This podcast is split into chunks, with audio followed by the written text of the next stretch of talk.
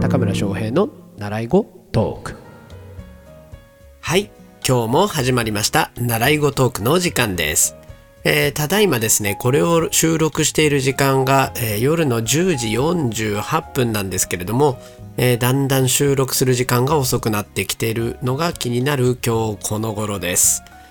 いやー、なんだかいろいろと忙しいんですよね。なんだかやることがまあいろいろありましてですね、音楽系の仕事も結構今やっていますし、執筆業もやっているし、レッスンも詰まってるし、えー、本当に今コロナ禍なのかというぐらい活動が忙しくなっています。で、それに追い打ちをかけるようにですね、このラジオが忙しいと。でも明日で、えー、ついにね、あのさんじゅっかいめ、あの到達ということで、えー、あのこれでね、少しあの放送頻度をまあ減らすかもしれませんけれども、気持ち的に少なからず楽になるなと思っているので、えー、あとにかい、今日含めにかい頑張っていこうと思います。ではですね、えー、今日の話なんですけれども、えー、今日の話はあのーまあ、教える人で、これはあの習い事の先生とかだけではなく、学校の先生しかり、もしくはえー、部下とかね、えー、同僚とかに何か教えなきゃいけないという人に何かしら教えることをしている人全員に向けた、えー、放送です。えー、もちろんこの教えるということに関して言えば、子育てをしている、えー、親っていうのもぜひ聞いてもらいたいなと思っている一人です。で、えー、そのじゃあ本題に入っていきますけれども、教える立場に立った時によく、えー、犯してしまう過ち、間違いというものがあります。それは前提として、相手は素人で間違っているというふうな考え方を持ってしまうということです。ね、素人の相手は、ね、分かっていない、間違っている。だから俺が私が教えて正してやらなければならないんだという前提に立ってしまうということです。ね。まあちょっと言い方を変えれば、相手が悪い、間違ってるんだって決めつけてるということですよね。ね、あのー、でこれが問題だということです。例えばあのうちに来てる生徒さんから以前聞いたことのある話なんですけれども、うち以外に他の習い事もその生徒さんはあの通っていた時期があって、でその教室だった出来事らしいんですけどね、その初めてのレッスンに行った時に、えー、その講師というか、まあ、そこの代表の方だったらしいんですけれども、じゃあその今までやってきたことをここで今やってみせてって言って、そのあの習い事があの音楽系のものだったんですけれども、演奏をそこでしてみてくださいねと、今まで何やってきたのか見せてねって言われて、でそれもなんかすごく偉そうに言われたらしいんですけれども、じゃあまあしょうがないって言って、そこで、えー、今までやってきたことを見せたそうなんですね。そうしたら、えー、先生がこう言ったそうです。今の演奏の何が悪かったか分かるって。まあこれよく言える、あのもう本当精神タフネスだなと思うんですけれども、よく言えたなって僕は思っちゃうんですけどね、それだけでも。で、正直言ってその何が悪かったのかが分かっていたら、わざわざ通わないですよね。ね、分からないから通うわけであって、それを聞くって、まあ、どういう了見なのかなと思いますけどね。でその、あのー、その先生から見て、あ、ここは直した方がいいなと思うことをうまいこと上達に導いて誘導していくのが、その人の、えーまあ、お金を支払ってもらえる対価だと思うんですね。プロの仕事だからですよね。だからもう本当謎すぎるなと思うんですけれども、まずその言い方も良くないですよね。何が悪かったか、悪いってなんだろうって思いますよね。その人が今まで一生懸命やってきたことを悪いって断罪しちゃうって、えー、あの本当 ど, どの口が言うんだろうって僕だったら思って、自分がそれを言っているところを想像すると、もう寒気がしてしまうぐらいのセリフなんですね。えー、でその道のプロではないかもしれないけど、例えばじゃあその人にしたって他の道では仕事をしている以上プロなわけですよね。えー、そういった、えー、経緯が全くないですよね。もう悪かったが分かるみたいな言い方っていうのは、その人の全てを否定するように聞こえるセリフですよね。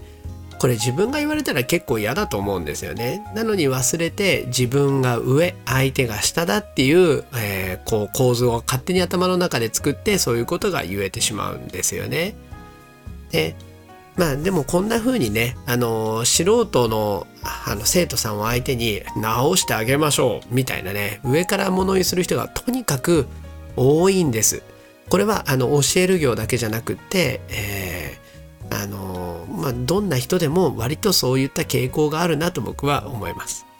これというのは子供に対しても同じだと思うんですよね。えー、親とか先生がね、あなたはなんでいつもそうなの？言うことを聞きなさいあって言って言ってるのも決めつけの、えー、一つだと思います。でもね、こういうやり方って一見え何が問題なのって思う人もいるかもしれないんですけれども、えー、問題なんですね。それは何かっていうと、相手の可能性の上限を著しく限定してしまう行為だからなんですね。どうしてかっていうとね、えー、結局その教えてる人が決めたルールの中でそれを破っている、もしくはそこに、えー、達していないから、えー、相手に対してそういう決めつけをしてしまうということで、結局教える人の上限がその教わる側の上限になってしまうということなんですね。絶対にその人を超えることはなくって、その人の劣化コピーにしかならないんですね。で、本来その相手が持っている可能性というものを潰してしまうことになるんですね。そこを伸ばさずに、その自分が思い込んでるその部分だけを伸ばして、その部分というのもその教えてる相手を超えることはないんですからね。もうほんとただの劣化コピーが出来上がるということですね。で、だからこの教えてっていうのはそれぐらいの責任があるんだと思ってほしいんですよね。で、世の中にはね、いろんな可能性がまあ転がっていて、その教える人、どんな教える人と巡り合えるかというので、え人生は大きく変わります。だからあのー、そこを理解しながら、えー、自分は少なからず決めつけないんだっていう気持ちで接してあげてほしいなって思います。でですね、えー、まあそんな中、相手の可能性というものを最大限引き出せる人っていうのはかなり少ないですけど、いるはいるんですよね。まあね、僕ももちろんそこを今目指して頑張ってるわけなんですけどね。で、とにかく相手の可能性を引き出せる人の特徴っていうのは、相手に無用な決めつけは一切しません。素人なんだからもう俺の言うことを聞けみたいなことは絶対にしないんですよね。ね、で、相手の立場、もしくは考え方みたいなものをしっかり理解して寄り添うところから、そういう人たちっていうのは始める傾向があります。ね、それをね、教えてやるから言う通りしろってね、言っちゃうのは、あのその相手のね、素質とか良いところは完全に無視しますよって言ってるのと同じってことですね。ね、で、さっきから言ってる通り、自分の劣化コピー作りますよって言ってるのと同じだということです。だから気をつけましょうね。でもね、やっぱりこういうことをやっちゃうと、あの相手の本来の良さはね、引き出したこと本当にならないんでね、あのみんなそこの勘違いは抜けてほしいなって心から、えー、思います。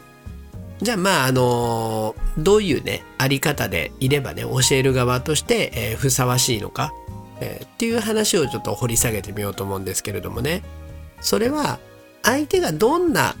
相手であっても、よほどのことがなかったら、例えばもうすごい横柄でもう何にも話なんか聞いてやらねえみたいな生徒じゃなければね、あのできるだけ相手の立場に寄り添って話を聞きましょう、ね、で、そうやって話を聞いていくと相手の個性ってのは見えてくるんですね。こういう話し方をすれば、えー、この人には響くなとか、こういう話し方をするとこの人はえ心を閉ざしてしまうなとか、えー、こういう方法で進めると相手は、えー、やる気がなくなってしまうな、や逆にやる気が出るなみたいな、えー、こういった個性を検証していくんですね。で、えー、だから僕はあのレッスンをするときにすごく大切にしているのがヒアリングです。とにかく毎回毎回今その時の心の状態を聞くようにしています。今どういうことに悩んでるかっていうプライベートの話まで、えーまあ、失礼かもしれないんですが、えー、聞かせていただいてます。こういったことで微調整をしないで何がレッスンだって思っちゃうんですよね。その心の状態に寄り添えないで、えー、その後のギターの話なんか一切入っていかないと僕は思ってるんですね。そうなのでこういうところから、えー、始めます。でその上でやってはいけないのは、その相手の言った現状状況というのを否定するということですね。それは違いますよとかね、そうじゃないですよって、えー、でもどの口が逆に言えるんだと思うんですよね。相手の立場状況わからないで否定するっていうのはすごく、えー、乱暴な行為だし、とってもとっても、えー、失礼な行為だなと僕は思うので、えー、とにかくただ寄り添うことに徹します。そして相手の良いところっていうのがだんだん見えてきます。さっき言った通り、こういうふうに言うと響くな、こういう部分からやったら伸びるんだろうなっていうのはプロであれば絶対見えるはずです。そうしたらね、まずその伸びやすいところを伸ばすんですよ。そうすると元からその人にとってストレスがない部分だし、伸びやすい部分だから無理なく伸びていくことができるんですね。で無理なくあの伸ばせると自分のモチベーションにもなります。教える側のですね。ね、ああいやまた伸ばせてあげられた、また喜ばせてあげられた、いや今日も手応えがあったって、えー、どんどんどんどん自分も前向きになっていきます。そして相手もできるっていう体験をたくさんするから、やる気がどんどんどんどんみなぎってくるんですね。あ今日も楽しかった、あまた楽しかった、あこんなところを褒めてもらえた、こんな風に伸びた、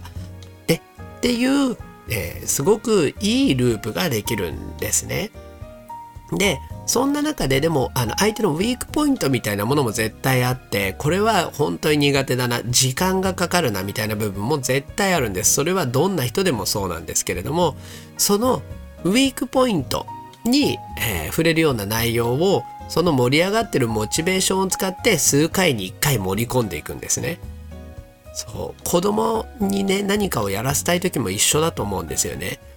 あのいつもその良いところを認めて褒めてあげながら、その苦手なところ、その子がいつか克服しなきゃいけないことっていうのを数回にいっかい盛り込むんですね。そうするとそこまでに溜めたやる気ゲージが満タンだから、えー、その、えー、燃料を使ってなんとかクリアさせることができるんですね。そのゲージの量を常に体感として感じてなければダメなんですけれども、それを、えー、自分の頭の中に視覚化しておくというか、えー、見えるようにしておいて、よしここぐらいまでだったら今回は言っても大丈夫だぞって、ね、注意をしなきゃいけない時だったら、ここまではやる気ゲージを減らすけどゼロにはならないからこのタイミングで言おうとかっていうのを計画を立てて伝えるんですね。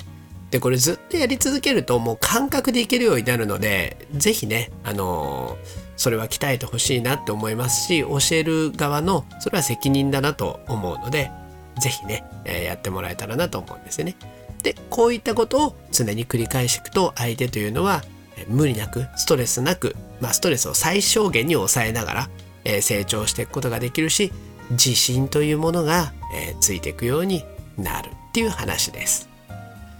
であの以前あのワンポールテント理論っていう、ね、僕の体験談を元にしたお話をしたことがありましたが、えー、全てのことっていうのはね、全部ここに根付いてると思います。強みを生かした一点突破っていうのが、えー、重要なんじゃないかなって僕は考えています。先ほどの話で言ったら、その得意なこと、ね、あのこうやったら簡単に伸びるみたいなところを指導者というのは見つけて見極めて、そこをガッと伸ばすことでやる気ゲージも上げる。そしてその本人を気分よく、えー、させておいて、やらなければならないこともその溜まった、えー、タンクからのエネルギーをちょっとずつ消費することで、えー、やってもらうっていうやり方が、あのー、最強の指導法なんじゃないかなっていうふうに思います。ちなみにね、あの多くのえー、指導者とか教え手の人がねやっちゃうのが、最初からねなんでできないんだって相手のね弱い部分にフォーカスさせちゃうっていうことなんですよね。よくね、あのー、外であの子供を公園で遊ばせたりしてると、他の親御さんの声でもうなんで言うこと聞かないのっていう怒鳴り声が聞こえてくるんですけれども、これもね、あのなんだあなたはダメなのっていう弱い部分にね、あの思いっきりフォーカスさせてしまってることになると思うので、これも一緒だなって思うんですよね。まあ、気持ちはわかりますけどね、あの言うことを聞かないでもう絶対帰りたくないとかね、言ってる子供に対してね、なんで言うこと聞かないのっていうのは気持ちはめちゃくちゃわかるんですけれども、ただね、あのー、そればっかやっちゃうと相手のやる気ゲージっていうのはもうめちゃくちゃ落ち、落ちてしまうし、言うことを聞いてくれなくなるので、ここもね全く一緒だなって、えー、思います。でね、こうやってね、あのー、やる気っていう最も大切な、本当に大切なんですよ。他のこと生かすも殺すもできる、あのー、リソースなんですよね。このリソースを枯渇させてしまうっていうのはあの本当にもったいないことだなって、えー、思います。減らすのは簡単なんですよ、このやる気ゲージ。でも増やすのは本当に難しいんですよね。時間がかかるんですよ。あのいいところに寄り添って寄り添って、ああそうだね、これはすごく良かったね、あこうやったらもっと良くなるよみたいなのを相手をね乗せてあげて、で良いところをバンバン伸ばしてようやく稼げる大切なエネルギー源なんですね。それをね一言のなんでできないんだっていうことであのいっぺんにね使い切っちゃうのは本当もったいないんですよね。なのでこれから教える仕事に就く人、もしくは親になる人とかっていうのはね、その部分を大切にしながら、えー、指導に当たってもらいたいなって思います。でもあのー、まあ親でね指導っていうのはまあおかしいですよね。あの子供だってやっぱりあのあのなんていうんですかね、わからないことはいっぱいあるとはゆえね、対等な人間なんですよね。で僕らが忘れかけてることを思い出させてくれることってたくさんあるんですよね。そういう意味では子供が僕らにとっての指導者であることもたくさんあると思うんですよね。なので凝り固まった頭脳で決めつけてそれは違うあれは違うっていうのはね、やっぱりあのよくよく考えていかなきゃいけないなっていうふうに思います。でね、この原理、今言った原理っていうのを根本に置いて指導してもらったら、習い事ビジネスを始める人っていうのは絶対にうまくいくし、学校で先生をしている人だったら誰にエコひいきするわけでもなく、誰をダメ誰をいいって決めつけるわけではなくね、本当に平和なあの教室を作れると思うので、ぜひ頭に入れておいていただけたらなって思います。そんな青臭いこと言ってよって思う人もいるかもしれませんが、その青臭いことを徹底的にできた、えー、人が素晴らしい指導者だっていうふうに思われる存在になると思うので、そこら辺のね一般の先生と同じにならないように、えー、この部分をしっかり考えてやってってもらえたらなと思います。まあね、今日の放送もなんだかすごい敵を作りそうな放送でドキドキしますね。うん、まあでもね、あのー、まあ僕の思ったことを言うメディアなんで、えー、言わせてもらっています。で、ちなみに最後に、えー、少しは話は変わるんですけれども、どんな人であっても、ある分野では生徒になる可能性があると思うんですね。例えば、僕は今あの、あの家が欲しいなみたいなことを、まあ年齢も年齢なんで考えることがあるんですけれどもね、えー、この家を買うという場面シーンを想像してもらうと、えー、分かると思うんですけれども、買う側っていうのは常に素人ですよね。どんなに勉強していたって不動産のプロには勝てない、えー、素人です。でそんな素人が不動産屋に行った時に、不動産屋のプロから「そんなことも知らないんですか」あ何が分かってないか分かりますって言われたら、さっきのねあのどこぞの先生と一緒でね上から言われたらすごい悲しい気分になりますよね。そうなりませんかね。ねでだから誰しもその立場になる可能性があるということです。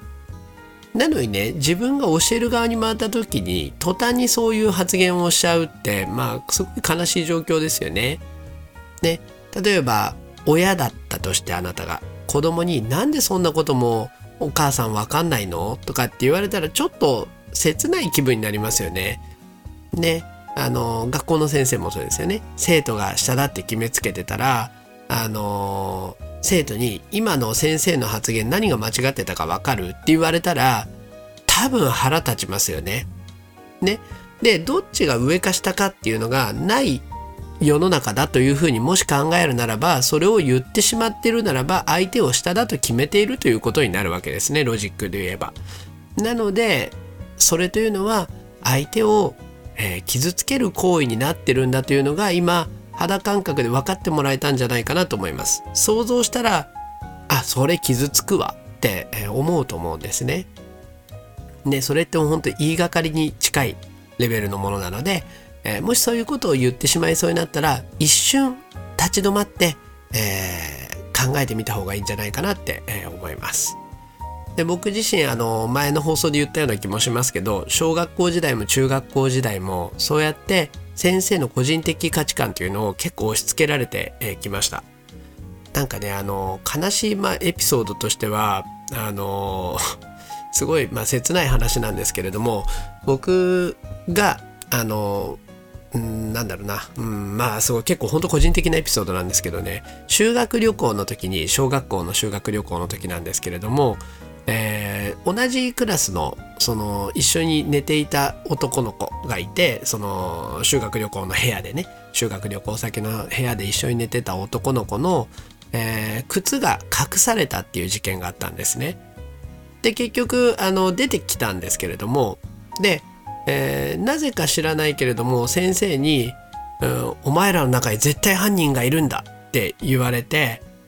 いやいやちょっと待ってくださいよと、僕ら仲いいしそんなことやりませんよって。で結局やったのはそこのメンバーにいなかったんですけれども違う人だったんですけどね、その時みんなもうずっと立たされてめちゃくちゃ怒鳴られて、なんでそういう悪いことをするんだって、この中に犯人がいるのにかばうのかみたいなので、誰が誰をかばってるんだみたいなのでめちゃくちゃ怒られた記憶があるんですね。で, でこのねあのエピソードを思い出して分かるのは、やっぱりあのどう考えても先生の歪んだ個人的な価値観の押し付けなんですよねこれって。で結局違ったわけです。それは先生は子供っていうのはそういうことをやるものだ、えー、その部屋にいたやつが絶対犯人だっていう